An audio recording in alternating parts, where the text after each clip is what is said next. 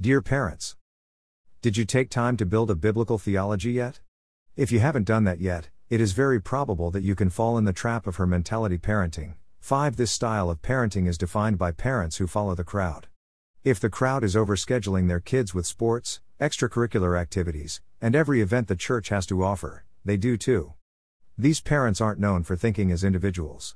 Instead, they follow the fads and the how they ear, dress, vacation, educate their kids, play, and worship. Rather than pray for guidance and study each child of their children to determine what is best for that child, they look around and parent like everyone else is doing. Grace Based Parenting by Tim Kimmel. If you are already in this caught in trap, there is still hope for you and your kids in Jesus and His words. Stay tuned to find out in the next post God perspective for a godly parenting style. Blessings.